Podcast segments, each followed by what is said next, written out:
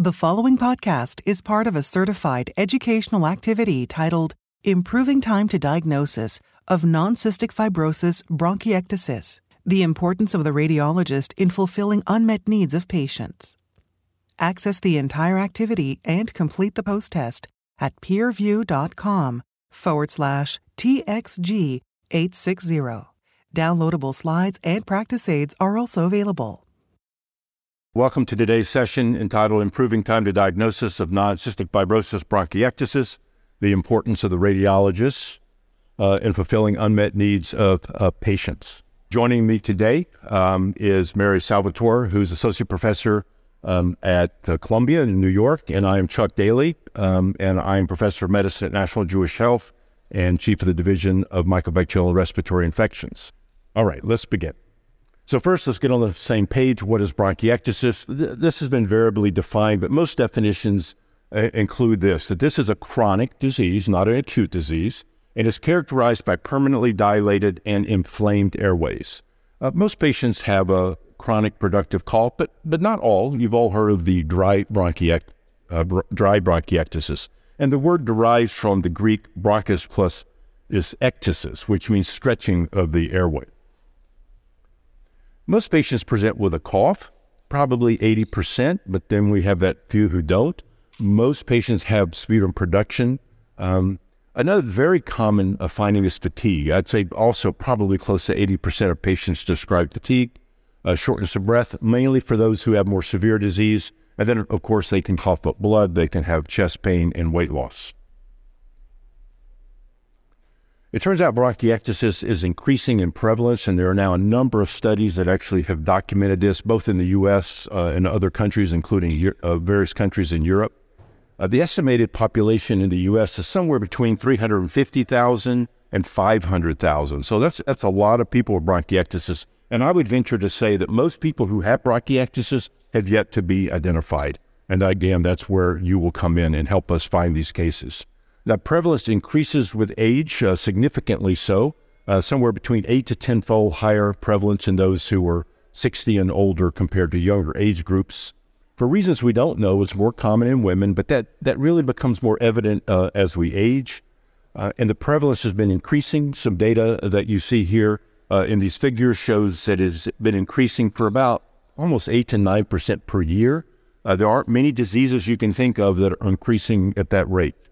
Uh, the, the figure of prevalence there with the color bars just make the point that the um, prevalence increases dramatically with age. And again, we start to see women outnumbering men, um, uh, particularly as we get older. Uh, and the figure on the right is the annual prevalence. Now, these are a little bit older, but I would say this is the study that kind of woke us up that bronchiectasis is in fact increasing. And you can see both in men and women over this time frame of 2000 to 2007, uh, significant increases. How do you get bronchiectasis? Well, it turns out a lot of different diseases, as we'll look at in a moment, can produce bronchiectasis, but the, the pathway to bronchiectasis is probably similar. Uh, the initial description of the pathogenesis is on the left. That's the Cole's vicious cycle. The idea was probably something caused lung damage that resulted in uh, abnormal mucus clearance, subsequent colonization with bacteria or moles. It could be other infections. And then that led to neutrophilic inflammation through the release of proteases. And for the last few decades, uh, basically our treatment approach has been to target one of these items in this cycle to kind of break the cycle. Uh, more recently, Patrick Flume and others said, you know, this is a lot more complicated than that simple cycle. And they propose this idea of a vicious vortex. The idea is that you can move from each of these circles without going in a cycle but really uh, in any direction that you can think of. Ultimately, they're very similar. One is just making the point that it is complex. Now, there are a lot of reasons people get bronchiectasis. When you do the best workup you can do looking for the cause, still about half of patients have idiopathic disease. We can't really find the reason. Um, non-tuberculous mycobacteria, another disease that has been increasing at about the same rate, about 8% per year, uh, this is a chicken or egg argument for many years is does the NTM cause the bronchiectasis or do they get the NTM because? And the answer, of course, is yes, yes. Both can occur. Most patients have bronchiectasis, which is what makes them susceptible to get NTM, but untreated, NTM can clearly lead to additional bronchiectasis. Cystic fibrosis is really kind of the classic model uh, of bronchiectasis, and one of the things that we look for, particularly when we see upper lobe disease. We're seeing more and more patients with autoimmune disease, not only rheumatoid arthritis, but we see a lot of patients with Sjogren's who have underlying uh, bronchiectasis. And in fact, at National Jewish, Sjogren is more likely to be associated with bronchiectasis than rheumatoid arthritis.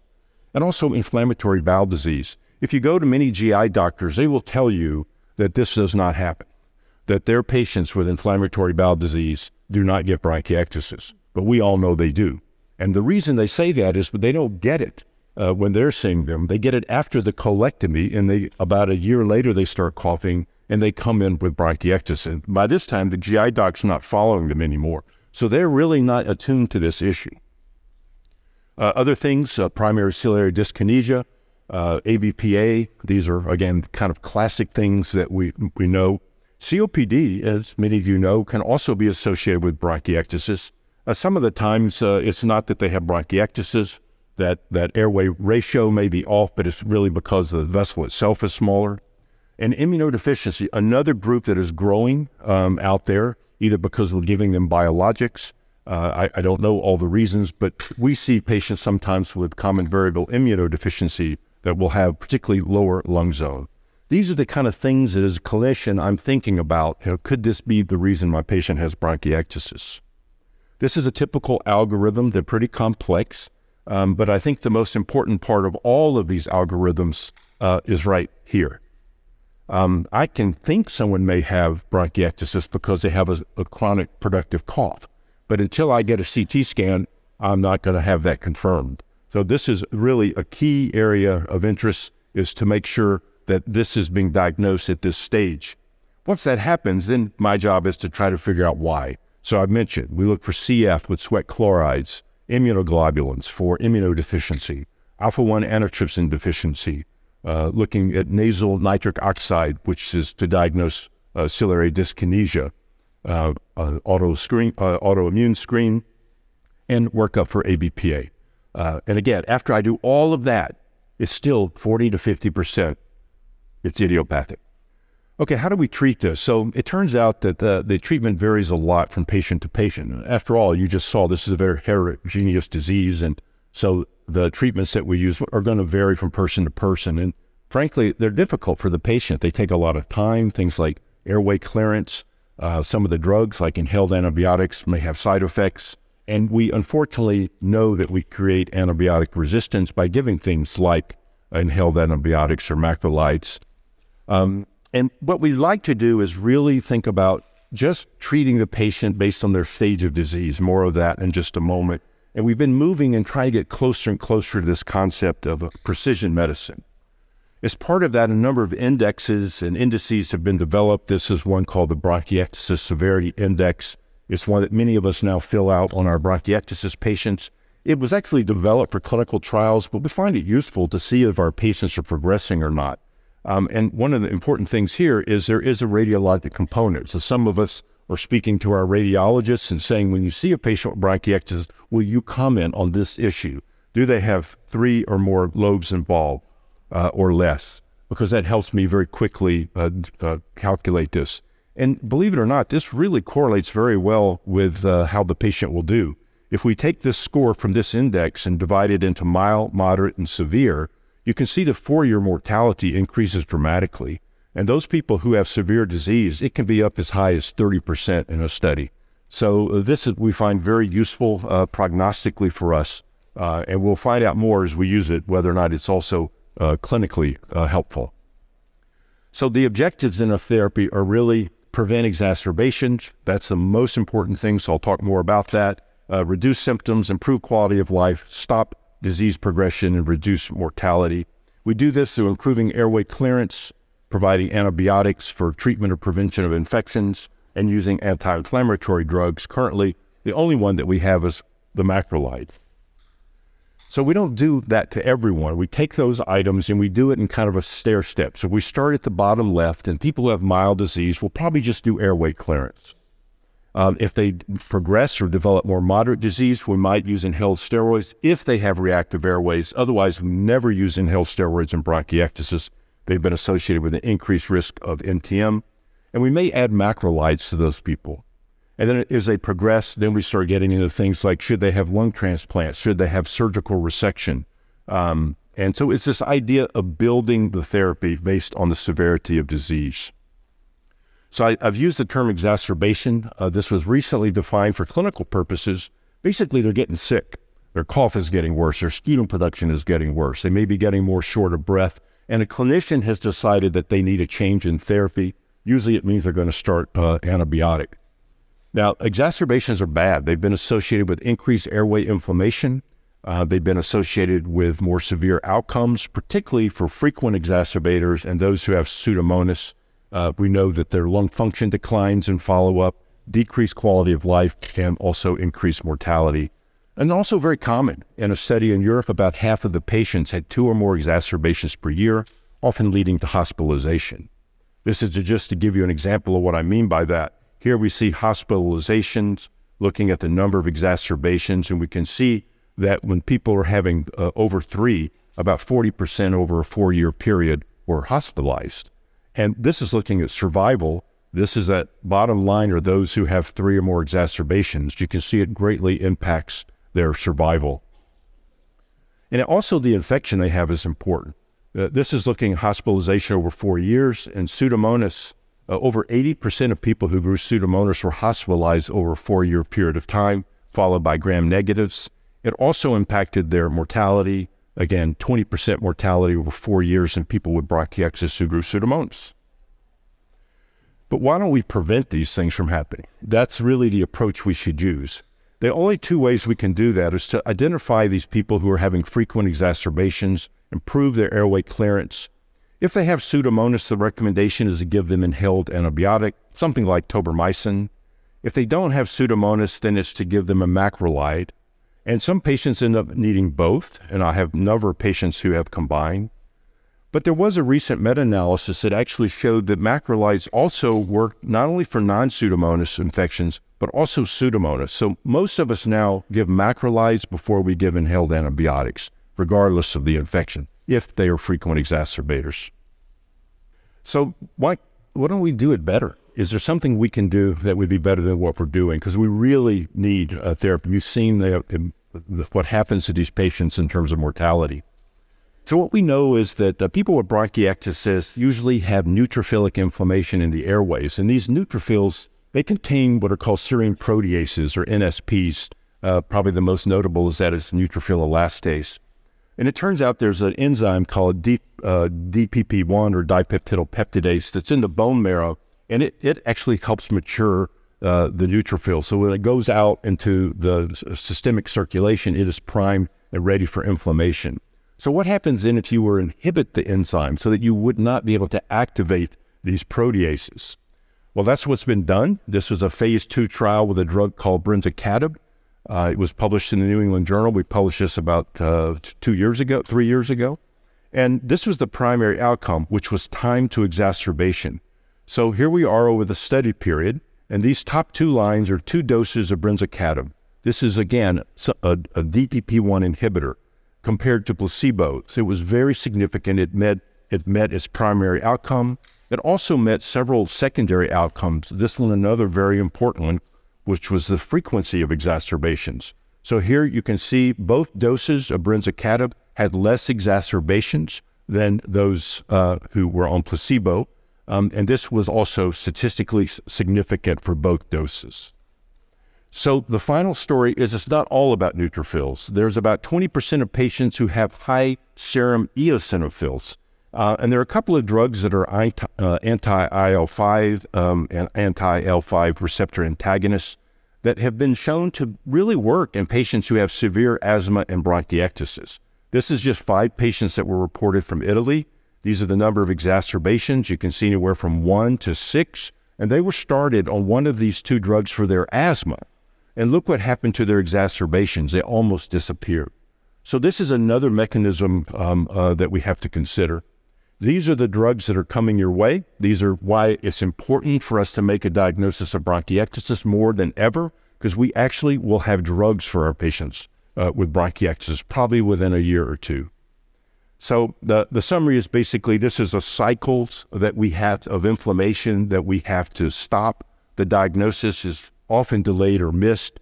You all are the ones that can change that. When you see these scans, please be sure and mention bronchiectasis. And there are novel agents coming, which is why it's important. So I am now going to step back and hand this over to Mary. Thank you very much, Dr. Daley. That was a wonderful discussion. Um, thank you all for being here. So let's start with the definition of bronchiectasis. Bronchiectasis is the irreversible. So if something gets better, it's not bronchiectasis. Dilatation of the bronchus bigger than its accompanying artery. So who's going to make that diagnosis? We're going to, right, as radiologists. In order to say that the bronchus is bigger than the artery, we're going to have to call it on our CT scans. And sometimes it's going to be very subtle. So we have to have an eye out for it. In this case, there's a very minimal amount of bronchiectasis with bronchial wall thickening. Do you see the signet ring signs in the right lower lobe of um, just a little bit of dilated airways? We're expected to call this bronchiectasis so that the patient can begin treatment. It's not good to start too late. So um, we should encourage ourselves to include that in our reports. There are some things that can cause false negative evaluation of bronchiectasis. Like, what if the pulmonary artery is exceedingly small, like happens with high, high, low, high altitudes or patients with smoking? Then the bronchi may look big. And sometimes the pulmonary artery can be very big from pulmonary artery hypertension, which might make the bronchi look small. But we really need to, um, those are exceptions. Usually, if the bronchus is bigger than the artery, we need to call bronchiectasis. You know, from the trachea to the alveoli, it's 26 branches. 16 of those branches are conducting airways, bringing the, uh, the air towards the alveoli, and 10 of them are respiratory bronchioles. A quick review of the conducting bronchioles. When I look at this picture, I can't help but to see um, the right upper lobe bronchus looking like, what do you think? A goldfish cracker. Now you will never look at the right upper lobe bronchus the same or goldfish crackers. And the branches of the right upper lobe bronchus are anterior, posterior, and apical. The middle lobe bronchus has medial and lateral, which is helpful because middle lobe initials are ML, medial lateral. The right lower lobe bronchus looks to me like a compass. It has an anterior, posterior, medial, lateral, and then an apical. So 10 branches to the, the right upper lung, to the right lung. And on the left side, everything is combined and made smaller because the heart is there. In the left upper lobe, the apical and posterior are combined. And in the lower lobe, the anterior and medial are combined. And the way I remember that is AM like a clock. So, grading bronchiectasis, I love this article by Lynne Reid. I can't imagine that in 1950, um, she published this in Thorax. And what a wonderful paper to read. If you have a long plane ride back home, I'd recommend it to you. Um, so, Lynne Reid looked at 45 lobectomies and she took the um, the right lower lobe or the left lower lobe posterior bronchus that I just described to you about one of the branches, and she dissected it. She looked at it on bronchography, which is they inject Lipiodol into the, the lungs and then they take some x rays. She looked at it macroscopically and microscopically, these 45 specimens of people that, people that had bronchiectasis. And she found that in people with cylindrical bronchiectasis, which is the mildest, they have 16 conducting airways. Just like I said, so they're, they're normal. There are 16 conducting airways in normal people. People with cylindrical bronchiectasis have 16 conducting bronchi- bronchi- um, airways. In the varicose type, which is a little bit more severe, there's um, truncation of the bronchi, and there's only eight branches. And furthermore, in cylindrical, which is worse, there's only four branches. So what's happening with worsening bronchiectasis is that we're getting rid of some of our branches of the bronchus. So we don't use bronchograms anymore, fortunately. We're using CT scan a lot. And you want to do a good CT scan, you want to use uh, very thin sections. The thinner, the better to diagnose bronchial wall thickening. They're one millimeter sections or thinner. Full inspiration. Expiration is very helpful, especially in early disease, though, because one of the earliest things that happens is bronchiolitis obliterans, and we really can't see that other than to see the air trapping beyond it. And then because of that obstruction, the bronchus dilates more proximally. So even before we can see the bronchial dilatation, we can see the air trapping. Um, uh, it's good to give contrast if there's hemoptysis in order to see if the bronchial artery is bleeding, but usually we don't use contrast. So on the CT scan, we see the classic cylindrical bronchiectasis. You see that bronchus is bigger than its accompanying artery and has some thickening of the walls. When Lynne Reid looked at the cylindrical bronchiectasis, she saw less uh, on the bronchogram, she saw less branches because microscopically the branches are filled with mucus in cylindrical bronchiectasis. So in cylindrical bronchiectasis, there's not all the branches full. We get those very smooth tram lines because they're filled with mucus. What happens with varicose bronchiectasis is that those areas of mucus now become cords. There's no more mucus. There's no chance for reversibility at this time, but it's wrapped in fibrosis, so a progression of disease. Here's the classic varicoid bronchiectasis, which is undulating and ends in these bulbs, which is, is classic for varicoid. And cystic bronchiectasis has only four branches. Now, instead of having these cords, there's total disruption and lack of connection. These are um, were thought by the Fleischner, um, by Dr. Fleischner, to represent distal airways because they look so cystic and dilated. But Lynne Reid showed that they connect to the trachea.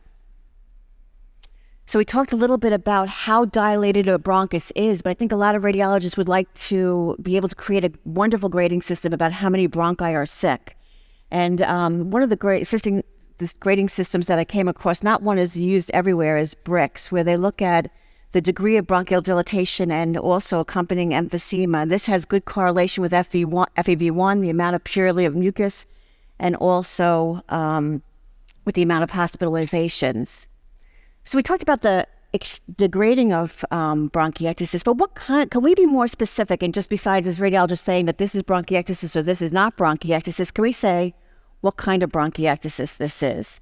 So first, I think we should look at whether it's focal or not. There's not much of a differential. If you see focal bronchiectasis in one bronchus, it's either bronchial atresia due to a congenital infection, and then you see um, hyperaeration surrounding it.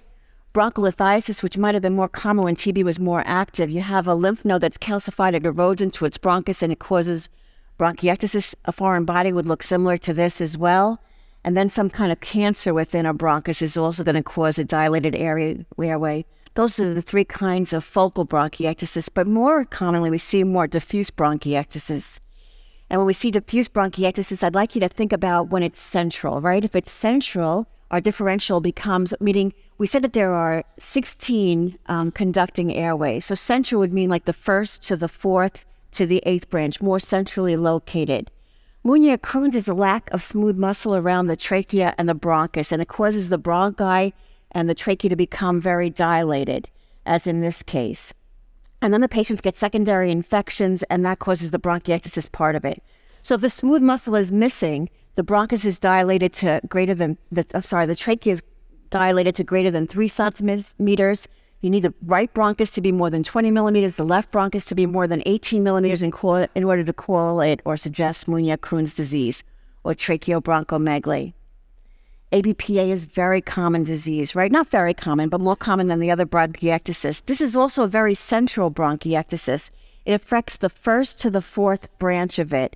It has what's called a finger in a glove appearance, um, with the the fingers being the mucus and the glove being the dilated bronchus.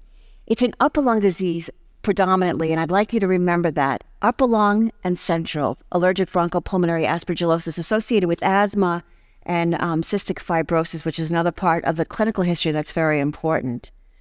And here's another more milder example of allergic bronchopulmonary aspergillosis in the um, lingula. Williams Campbell is a very interesting Aunt Minnie. Have you seen Williams Campbell? I was surprised when I saw this across my desktop. So instead of affecting the first to the fourth branch, Williams Campbell affects the, say, the fourth to the sixth to eighth in different resources. So it's not the proximal, most proximal. It's kind of like the middle and not the distal, and it gives this characteristic appearance.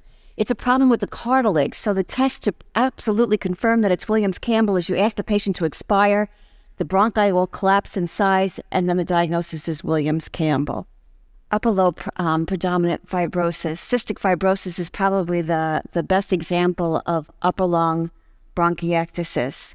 Um, it, I'm from Columbia, and they say that we discovered it at Columbia. They said that Dorothy Anderson um, noticed that babies who were um, salty, had salty skin, had uh, died from respiratory complications and named it cystic fibrosis.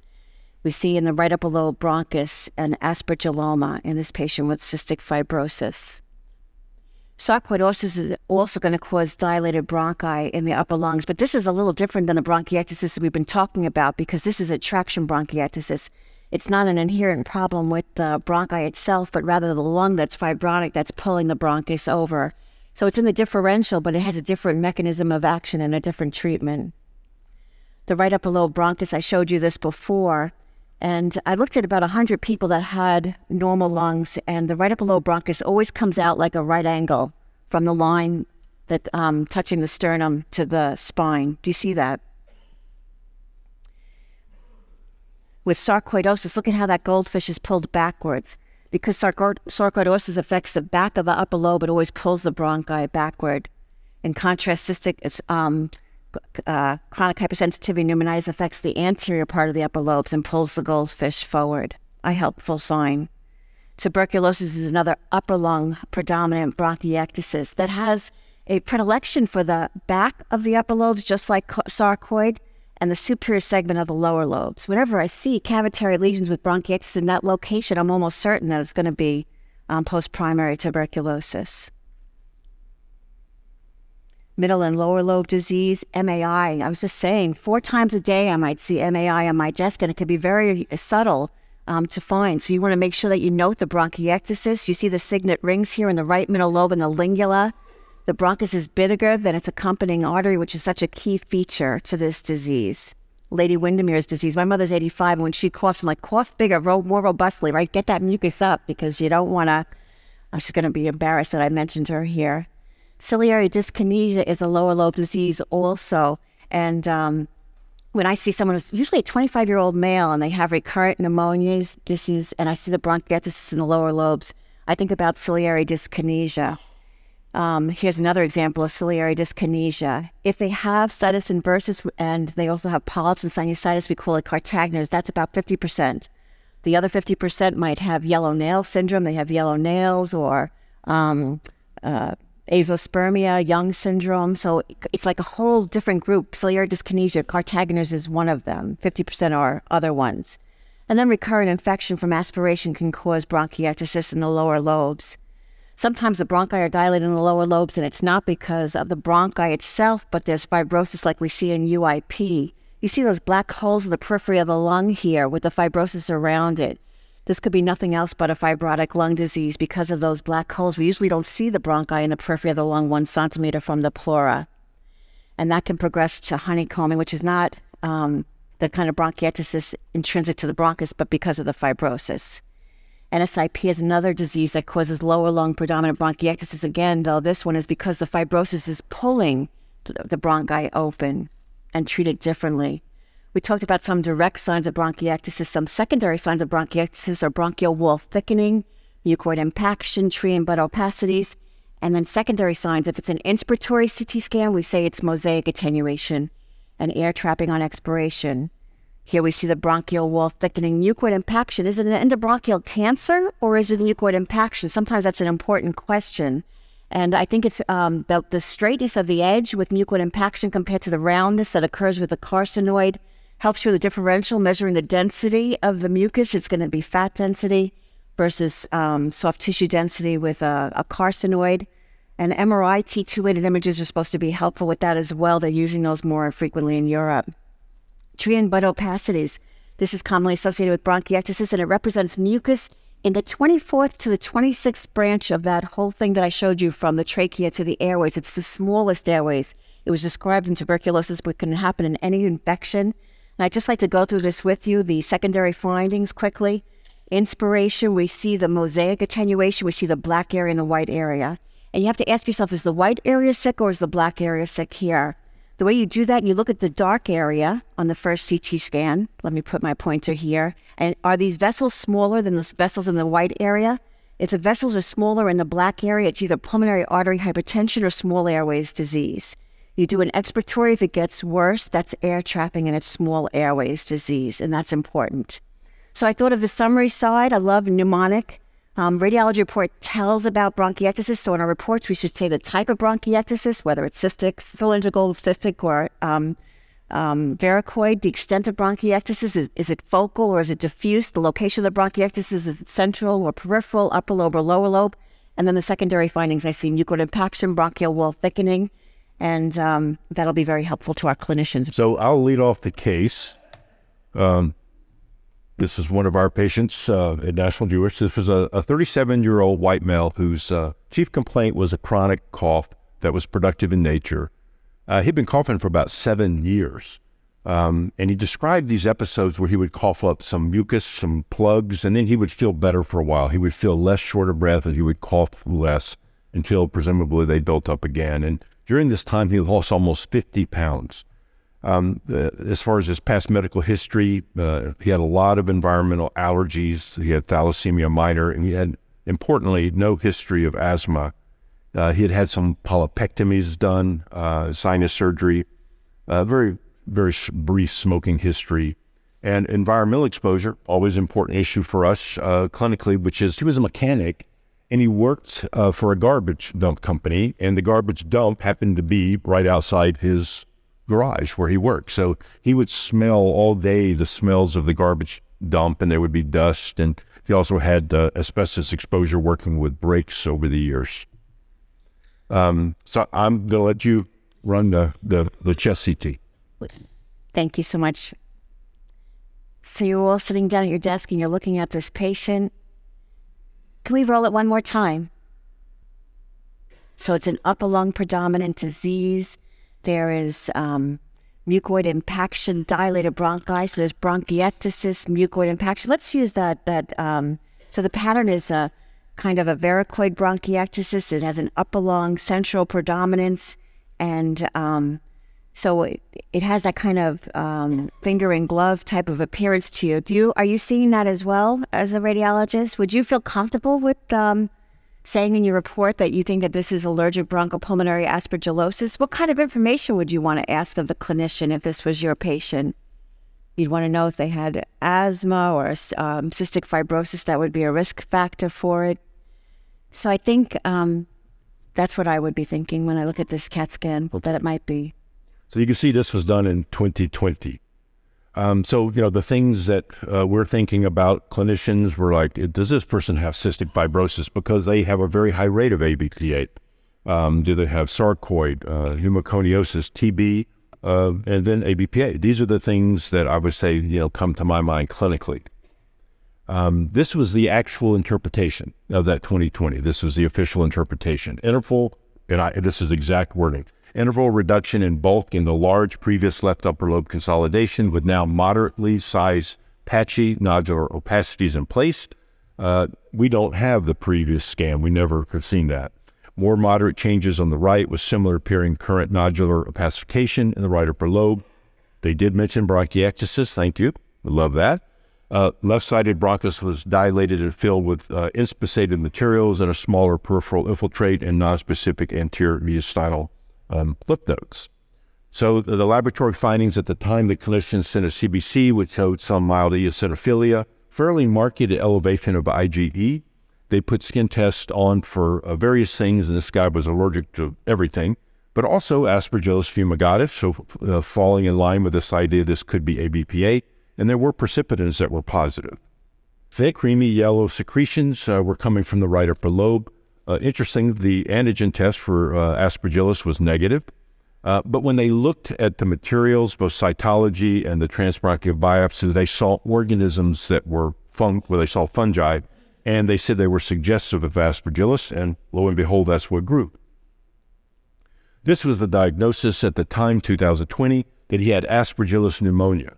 So he was put on voriconazole, and he did have significant impact, clinical impact, improvement in his cough, well-being. He started to gain weight, but after about a year on voriconazole, his symptoms started to return. He started again having a worse cough and a productive cough. Uh, but they continued him so for two years he's on voriconazole, but in that last year still very symptomatic. So he was referred to National Jewish. Um, so what did we do? So this is what this is day one presentation. Uh, and his BMI was a little elevated. Um, it was not hypoxemic, and this again was in Denver. Uh, the only things on exam, he had a little bit of trace pedal edema on his shins, which he did not even notice, and he had kind of diffuse wheezing, but but he wasn't short of breath at the time. Um, so what do you think? This is the X-ray. We got an X-ray before we did the CT. We're at National Jewish. We would have loved to just done a CT, but had to do this for insurance. So it's not gone, right? It's it's um in fact it looks like it's worsening on the left side. I'd love to see the the CT scan. Um, you know, we have one. will you let it roll? We'll do it twice so that you can um, get a good look at what's going on. So three years later. Oh my goodness! So there's a lot of bronchiectasis, and um, it's progressed significantly in the left upper lobe. Um, and there's that hands and glove appearance to it. And um, tuberculosis, I'm not thinking about that because that's usually in the back of the upper lobes, and this is more anteriorly located. And MAI, I've never seen it get that dilated. I mean, I maybe it you've seen it get that like so thick, so maybe not so much hands and glove. You get to see the extreme cases, but by and large, they might be a little bit less than that. So it might help me think not MAI necessarily. Maybe the age of the patient, the gender might be um, helpful with that also. I mean, just in trying to narrow down the best differential radiographically. And then dysmotile cilia, I wouldn't think about it in the upper lungs or with someone who was um, older. Yeah. So I'm still thinking this is progression of the allergic bronchopulmonary aspergillosis and um, that kind of thing. So, th- so this is obviously what we were thinking, and um, this is the impression.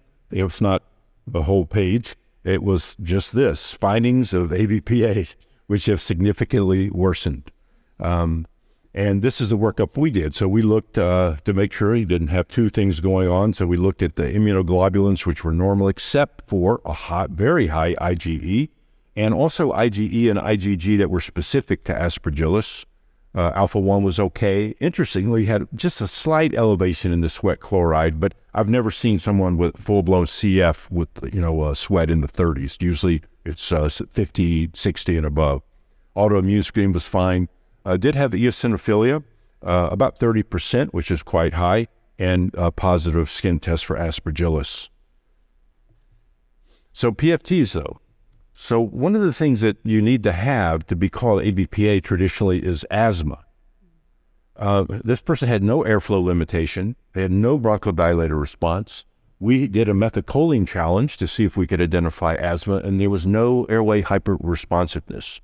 So, this is when your allergy immunologist says this person doesn't have ABPA. They don't have asthma. They don't have CF because we did a sweat chloride. So, what do they have? Well, we did a bronchoscopy, um, and again, just to summarize, a lot of secretions, not just coming from the right upper lobe, which was what was described previously three years before, but from multiple lobes. The airways were very friable and inflamed, uh, some mucosal inflammation. Um, they did uh, a BAL galactomannan for aspergillus, which was negative, um, and there was a lot of eosinophilic inflammation in the biopsy. And interesting, Despite all that you saw, all that mucus and all the cultures were negative. Bacterial cultures were negative, mycobacterial cultures were negative, and the fungal cultures were all negative. So, does he have ABPA? So, these are the current diagnostic criteria for ABPA. Uh, this is the clinical uh, criteria. Um, asthma, didn't have it. CF, didn't have it. But the current criteria say you must have one of those. But there is a little asterisk. And if you go to the bottom, it says maybe some people don't have asthma or CF. so, you know, I like these criteria because now now I can call this person ABPA. It's not the typical clinical presentation not to have asthma or CF, but it does happen. And and so this to me is a classic radiographic pattern of ABPA and and, and that's why we're going to call it that. But he did have everything else on the checklist um, to to say this is ABPA. And how do we treat ABPA? One of the things that I think is important is that, uh, to your point earlier, if you can give us some idea of the type of bronchiectasis they may have, then the clinician will start ordering the right things. because ultimately this is what I have to do is come up with a treatment for that patient uh, and that form of bronchiectasis. And we have treatments now for particularly things like CF. Uh, we have alpha 1 antitrypsin uh, replacement, uh, autoimmune diseases. We have uh, for immunoglobulin deficiencies. So we have things that we can actually do. And as I showed you, pretty soon we're going to have probably medications for all of our bronchiectasis patients. Currently, the recommendations are to uh, treat either acute ABPA or recurrent, which is what I would say this patient had, with systemic glucocorticoids. What happened in this case, ABPA was not mentioned in 2020. It should have been mentioned. It wasn't aspergillus pneumonia only, maybe they did have it, but they had ABPA. This person went two years on an antifungal and never received corticosteroids. That's why you haven't seen cases like this. He progressed. He wasn't treated for two years for what he should have received. Now, IDSA says in addition to that, you should add the antifungal. Not everyone agrees with that. Um, we typically use voriconazole, which is what he received. But nowadays, we're finding these patients who are they're not responding to steroids, or we can't um, wean the steroids. And so we're starting to give them biologics. So, yet again, a reason to make sure we're treating uh, uh, ABPA. We have to be very clear about the diagnosis. And usually, these are the kind of things that I talked about before with this Th2 endotype. These are people who have eosinophils and respond to these uh, anti IL 5 uh, agents. Um, so, that's kind of a new twist in the treatment. Now, they're not approved for that. So, this was our diagnosis ABPA, regardless of the fact they don't have asthma. He was started on oral prednisone. Uh, he will be weaned down, and eventually he will be starting uh, benralizumab, which is one of those uh, uh IL 5 receptor antagonists. We didn't start voriconazole. He'd had two years of it and progressed, but his cultures were all negative, so we're just not sure what it would offer at this time.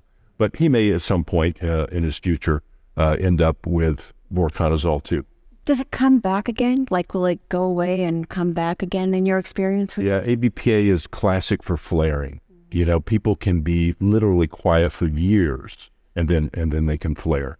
And it's the same thing related to the diagnosis. People come in and it looks like ABPA, but our diagnostics, like the uh, the precipitants, are negative. There's something you know that's not meeting criteria. But if you continue to follow and repeat those tests, eventually they'll often become positive.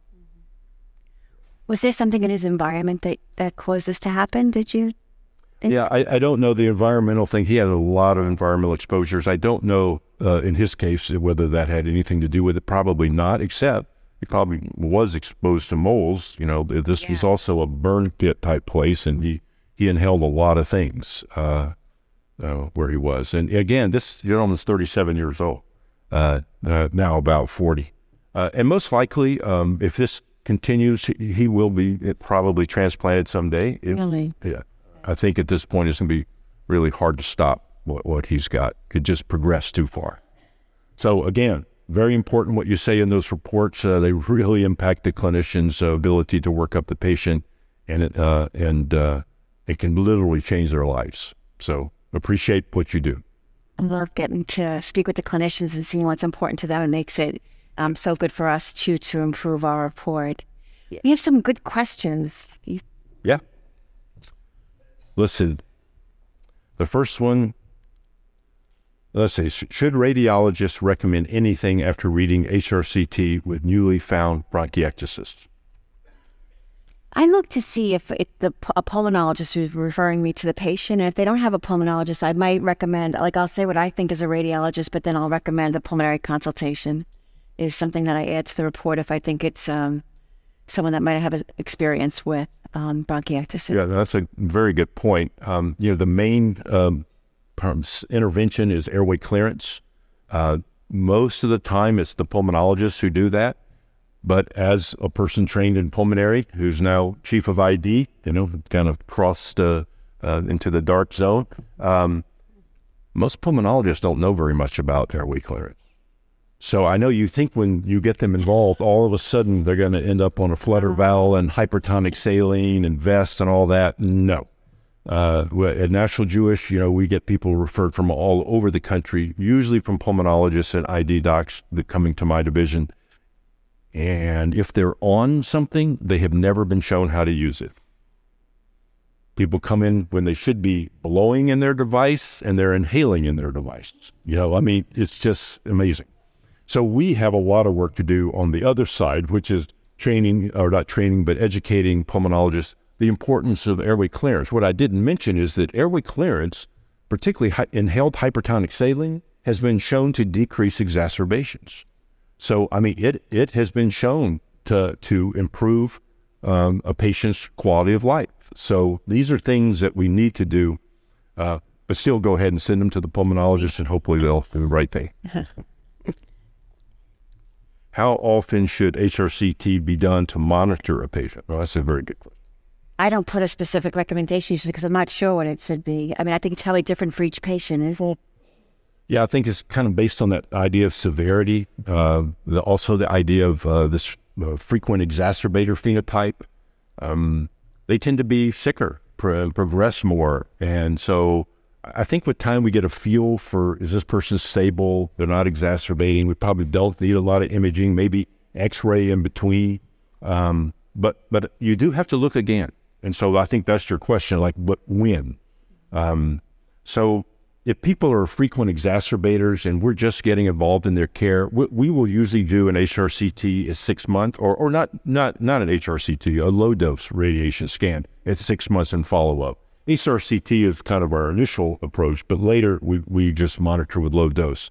And, and that's because people with bronchiectasis are going to get lots of CTs in their lifetime. So we need to try to minimize that radiation exposure.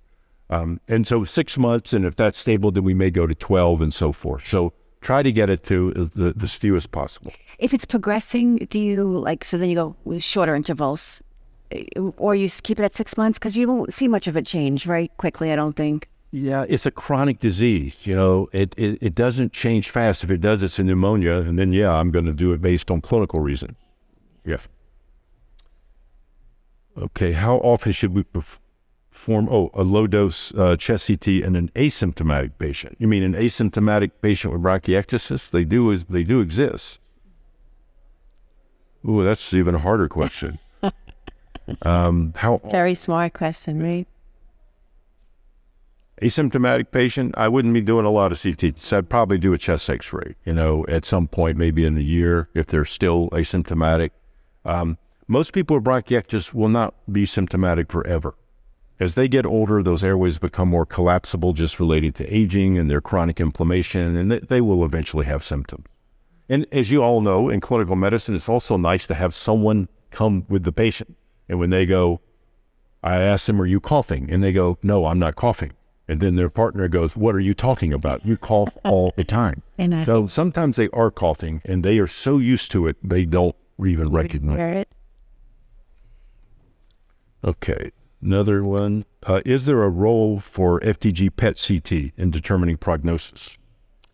So the PET scan is going to be positive in these areas of inflammation. Um, so it won't it won't probably add anything. It'll probably confuse the equation. People will start worrying about cancer, maybe doing unnecessary biopsies.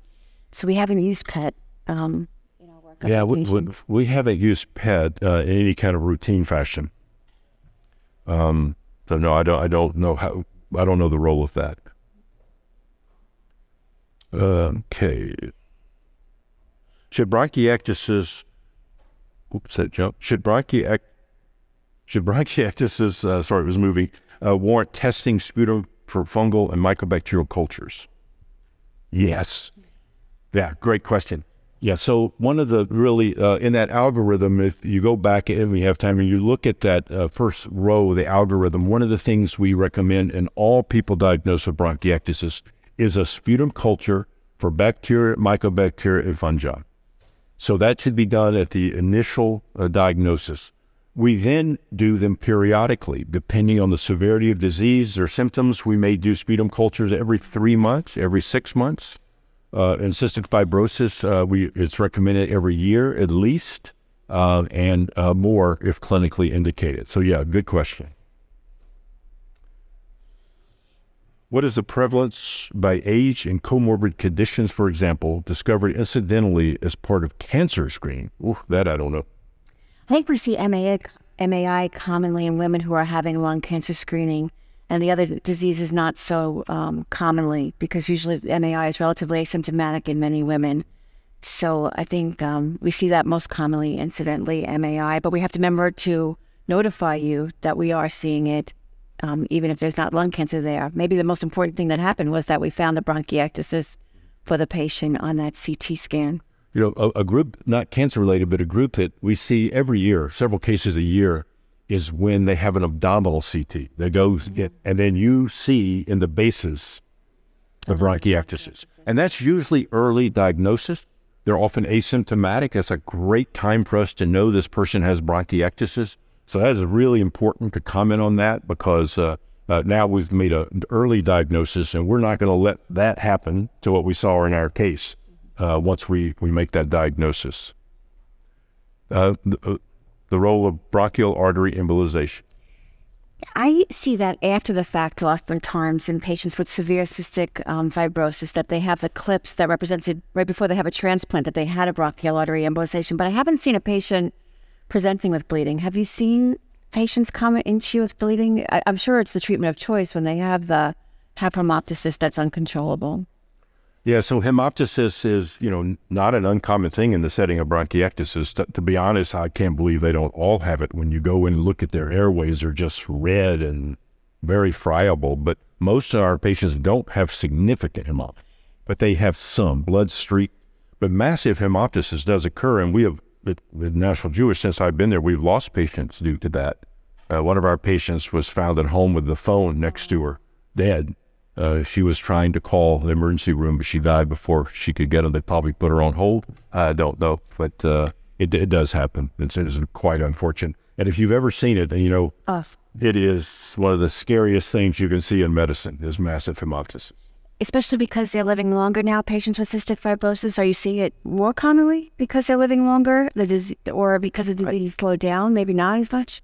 No, I, the ones I'm really thinking of didn't have cystic fibrosis. See, you know, it is an interesting point though because Trikafta, the drugs that we have that treat CF, are that's literally revolution, uh, revolutionizing their their their lives. When I was in med school, the uh, average lifespan of a CF patient, we were talking about this earlier, was 19 years old. It's now 53 years old, and it will be going up and up. But the issue is, did are we really completely preventing bronchiectasis? Or are we now going to treat, them, make them more like our non-CF bronchiectasis patients? I mean, they're going to present late.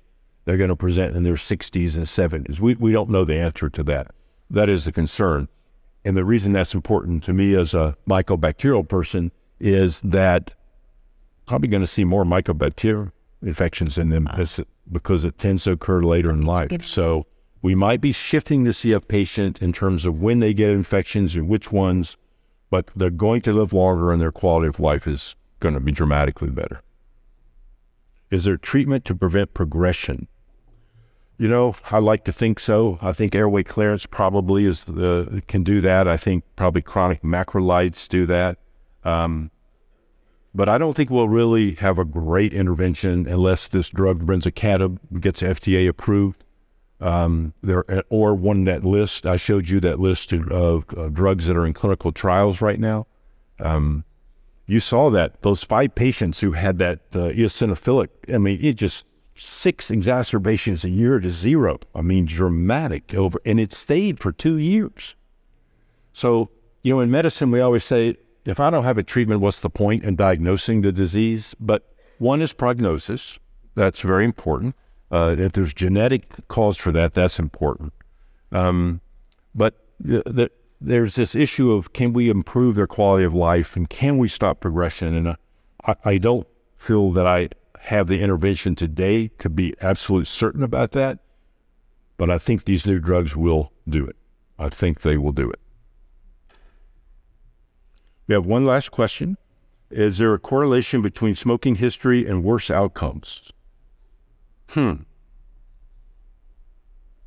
I don't know. I probably should. Probably best to stop smoking anyway. Probably best to stop smoking anyway.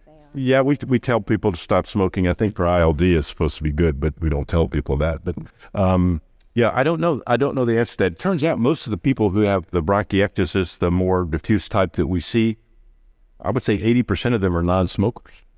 Uh, they don't have a history of smoking. And if they do, it's four pack years. It's very, very little. So w- most of our patients who have that type of bronchiectasis don't smoke. Those who have it related to their COPD, of course, that's a whole different discussion. But the, this other, the nodular bronchiectatic NTM patients, for example, 80% non-smokers.